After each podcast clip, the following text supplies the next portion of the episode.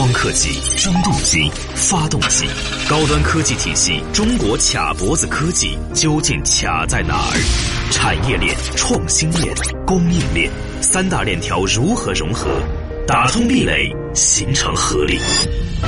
产经中国十年深耕，百万公里，千余次产业实践，在双循环新时代，造就更专业、更深入。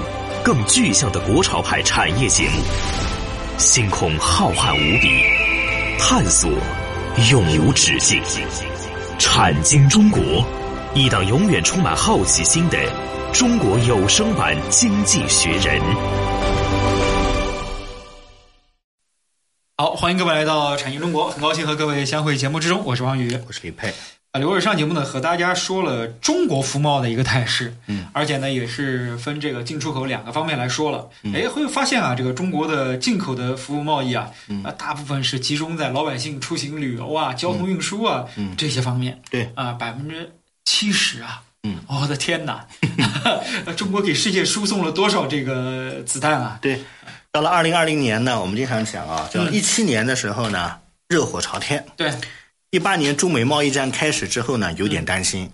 一九年呢，增速只有两个点，为什么呢？受到了中美博弈的影响。影响。到了二零二零年呢，大家知道旅游、物流、运输最靠的是什么呢？是受疫情影响。是啊。所以最后呢，大幅度下降。所以下降到什么程度呢？今年我们说回二零二零年啊，二零二零年我们国家服贸进出口总额大概是四万五千多亿，但是有一点，受疫情影响，出去玩的人少了。嗯。我们虽然在下降，但是我们的贸易逆差减少的很多。嗯，为什么呢？因为人出不去了。所以在这个过程当中呢，给大家说一下，二零二零年我们国家服贸的出口只下降了百分之一点一，没动。嗯，进口下降了百分之二十四。所以大家不要担心，其实出口没怎么受影响，进口反而受了大量的这个影响。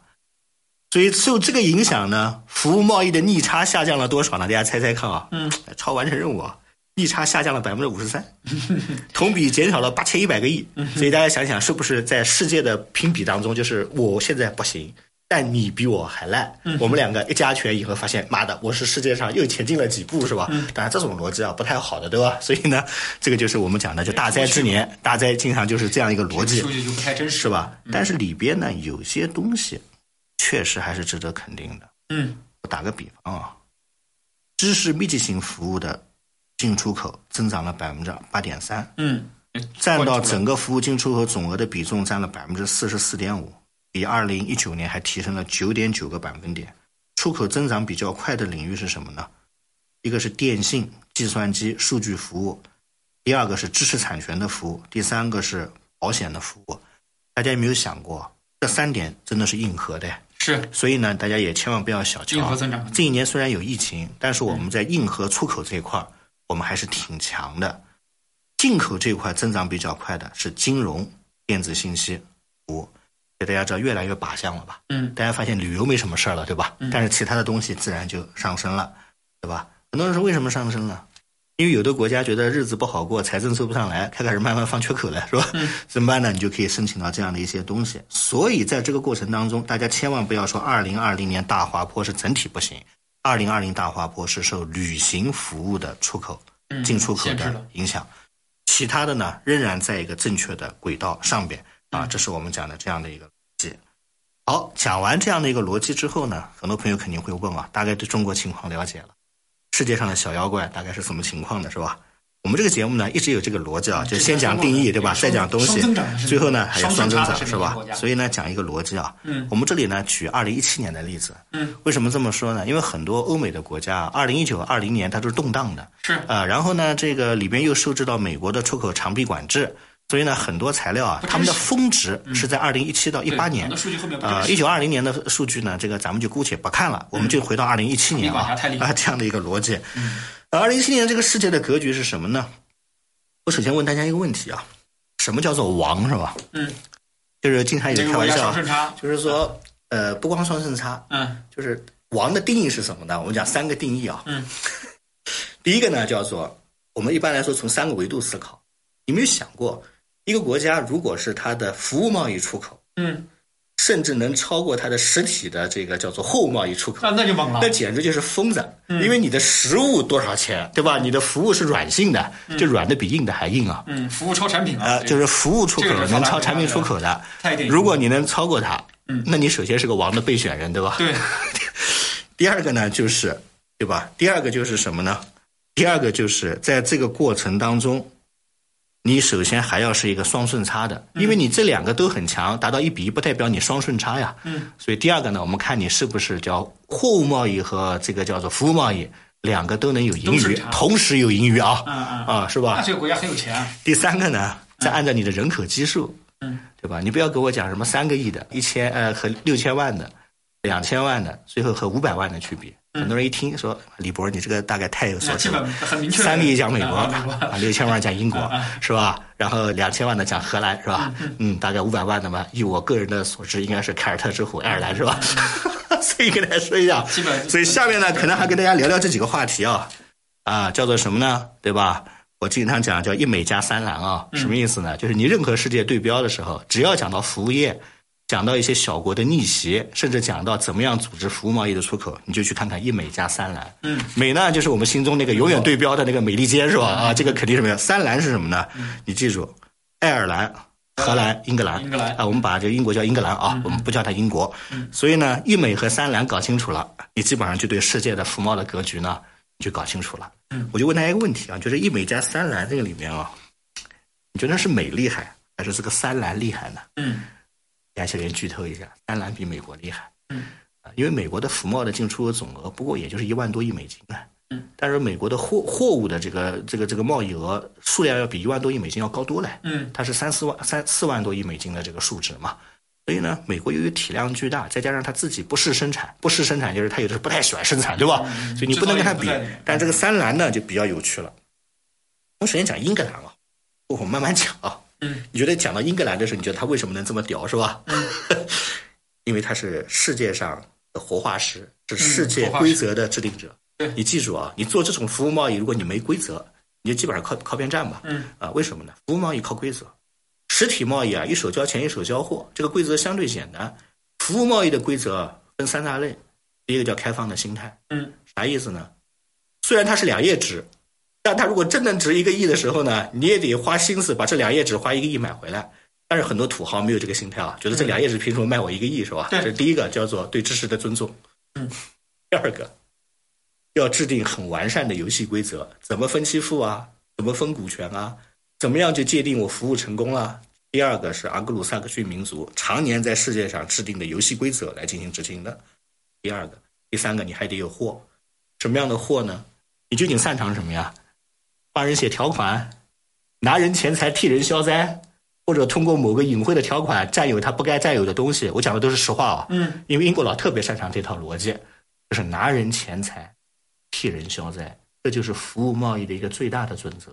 这个准则什么人最适合呢？世界超强的律师体系下最适合。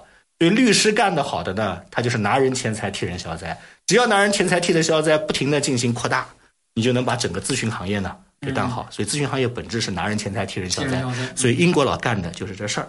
这事儿呢，世界上很多国家看他不顺眼，尤其是日韩，你什么东西什么都不会造，嗯，现在天天就通过吹牛逼搞规则，嗯，然后呢，天天跟欧盟搞搞，跟美国搞搞，我跟美国熟，我跟爱尔兰靠得近，那么你知道中国人想要什么吗？你们关闭了和他的管道，我没有关闭。英国佬是做整合的，是拿人钱财替人消灾的。这个一个消灾一年啊，都挣出几千亿美金了，所以跟大家说一下，这是顶尖的高手。嗯所以英国全国是开咨询公司的，大家明白 我这道理是。咨询国家这是一个呃，所以呢，这个我们称之为英格兰啊嗯。好，过会儿呢，我们这个节目中途之后啊，之后给大家聊聊另外的两栏啊。还有爱尔兰和荷兰。嗯好，这个时间关系，中途说一下节目的微信号和节目的上传播出平台。微信号呢是蓝海五八八九八一，蓝色的蓝，大海的海的中文字的拼音 L A N H A I 五八八九八一。节目呢上传喜马拉雅平台和知识星球平台，大家在这两个平台呢搜索“产经中国”下载收听。我是王宇我是李佩啊，片花之后欢迎各位继续来到产经中国，待会儿见。啊，待会儿见。他们深度参与百个产业规划，每月飞行两万公里实地调研，深度洞悉中国区域产业现状，全球化视野发现产业发展热点。产经中国以高质量发展为魂，科技创新产业为骨，详实数据为血肉。发掘产业发展内在规律，产经中国与趋势同行。好，评完之后呢，欢迎各位继续来到产经中国，我是王宇。我一拍，刚才说了，这个看这个服务贸易的强国，一美三蓝啊，美捷。啊，英格兰、爱尔兰、荷兰啊，英格兰它这个是老牌帝国主义啊，而且呢，安格鲁萨克逊是早期的，从工业革命时代就开始制定各种各样的游戏规则的这样的一个呃玩玩家啊。我们说可能在世界上玩家，他是属于鼻祖型的玩家，嗯啊，的确是厉害，嗯，所以呢，他在这块儿啊，呃，服贸这个层面，每年啊，别看这个国家人不多，嗯。啊，但是他的收入是非常之惊人，对。好，我们刚才讲了这个英格兰啊，英格兰祖上积德，祖上积了四百年了啊，这真是混到今天是吧？啊，混的还很很不错，混的。但是英格兰人之前呢，还有一个兰是荷兰，荷兰呢祖上混的比英国还早，还早是吧？英国呢是操全世界的心，是吧？交通线抢一抢，弄一弄，我要做世界的王。荷兰人不是，荷兰人说我人设特别好，嗯，我当年世界海上马车夫，就算饿死自己，我都不轻易开枪动作，是吧？著名的故事大家听说过吧？对，啊，是什么呢？就是一个荷兰的商队，嗯，呃，最后呢缺少燃料。最后他宁愿把自己活活冻死几个人，最后燃料安全的送到了雇主手上。从此呢，别人说有货就给荷兰人去，是吧？大家知道祖上都要做人设的，你祖上人设不好，你有的时候想打破你的原生家庭的魔咒是很难的，是吧？因为你祖上如果是匪，可能你就不能做运输，对吧？所以怎么办呢？所以怎么办？所以荷兰呢，跟大家说一下啊，它是基于传统世界性国际贸易和公司架构的一个叫做商业的，是或者开放的。这样的一种叫做商业规则的制定者，人类历史最早的公司就是在荷兰。那这样的一种制定者，他在他的商业、金融、货物贸易、物流领域，他是王哎。嗯，荷兰是什么？大家很多人对荷兰一点都不了解。我有时候经常跟大家聊这个事儿啊，包括在一些技术引进的时候，他们觉得荷兰什么有什么鹿特丹的水鬼，给我讲什么还有一个什么菜市场特别漂亮，那这不是，不是，荷兰是欧洲的门户。嗯嗯，大家记住一句话啊，你如果往欧洲运货，运到荷兰。那就是西欧的门户，嗯，因为东欧没有出海口，所以荷兰有叫做欧洲的门户。荷兰人为什么贸易发达？那就是因为荷兰是正儿八经全欧洲的货物贸易的门户。嗯，阿姆斯特丹。第二个，荷兰它的位置啊，又决定了它在西欧是一个发达的一个物流的中心。嗯。第三个，荷兰人还有一个特别强悍的，嘛，一般像这种位置干物流就算了，那农业还特别强。是。所以在这过程当中呢，他还又不排斥那些总部基地。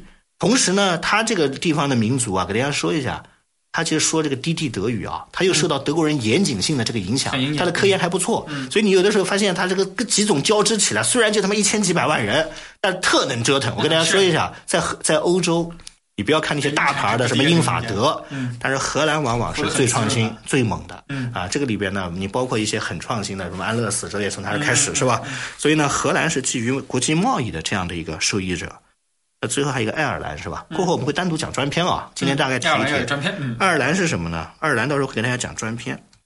爱尔兰啊，叫一无所有。嗯。被别人鄙视了八百年。爱尔兰的历史是什么？就是仇恨英国的八百年历史，就是英国人不把他当人待的八百年的历史，和他源源不断出去讨生活的背井离乡的八百年。爱尔兰人有点像犹太。大家发现，不管是爱尔兰和犹太，最后都跑到了美国，是吧？成立了世界当地的两大帮派，是吧？你看美国的总统大量爱尔兰裔，是吧？嗯，啊，包括大家看过那个南北战争的片子吧？大家看过一部著名的南北战争电影，名字我们就不再赘述了。嗯，是不是南方和北方的士兵，只要是白人都喊这句？那怎么打？双方都是爱尔兰的移民后裔，是吧？都是兄弟，是吧？为什么？太苦了，嗯，太穷了，只能去当雇佣兵。双方阵营里站的都是兄弟姐妹，还得互相砍一砍，特别惨。瑞士人历史上也很惨，大家千万不要看啊！说他现在发展的很好，那那些山区啊，什么种不出土豆啊，天天吃不饱的，我讲可能折腾了。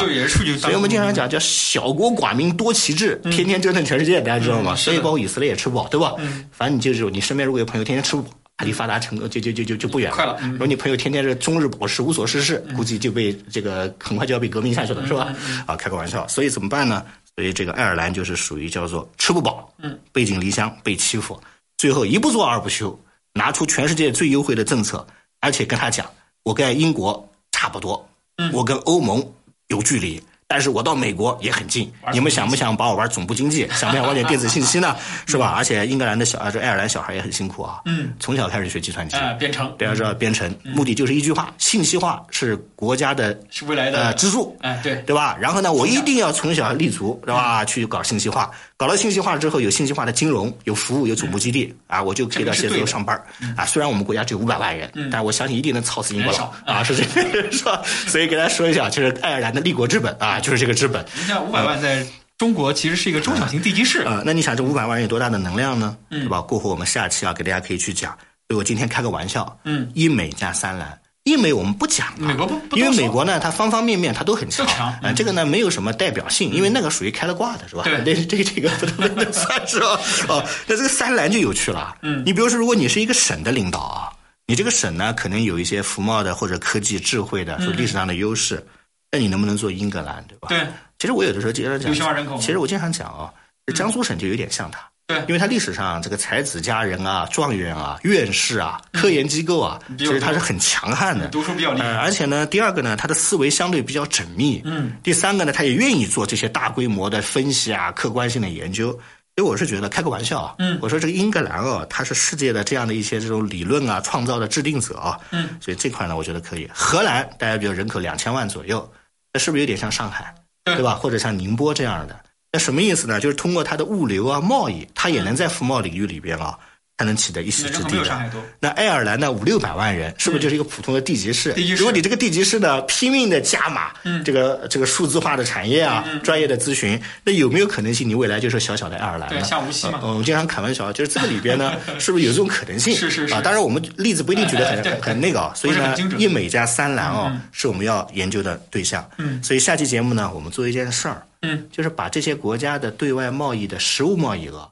和它的服贸贸易，我们分别拿出来。哎，我跟大家讲一个比例和系数。嗯，也就是说，以后你说啊，你自己服贸干得好，你敢不敢说你这个城市货物出口跟你的服务贸易出口能达到一比一？我说，如果到那一天啊，真能达到一比一了，那中国绝对是个硬核竞争国家，因为人家买你的这个服务包罗万万象。对对。大家知道服务是什么吗？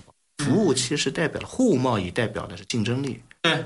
服务贸易代表的思想的天。统治力，因为你的这个思想的天空，说明人家想不过你，人家要向你进行采购，那这个才是你最牛逼的地方，是吧？当付你知识版权的时候，你就知道了，就是你说的什么就是什么，他才会付你知识产权。是，所以在这个过程当中呢，下期节目我们聊聊最近的世界服贸的格局，嗯，看看这个服贸的格局和货物贸易的格局之间。有什么样必然的关系？嗯，所以呢，从下面开始，我们的节目就越来越好玩了啊！嗯，好，好，好，这个时间关系啊，今天咱们就先说到这儿。嗯，啊，非常感谢各位的收听。最后说一下节目的微信号和节目的上传播出平台。微信号呢是蓝海五八八九八一，蓝色的蓝，大海的海的中文字的拼音 L A N H A I 五八八九八一。节目呢上传喜马拉雅平台、知识星球平台，大家可以在这两个平台呢搜索“产经中国”，产业的产，经济的经，产经中国下载收听。我是王宇，我李佩，感谢各位收听，再见，再见。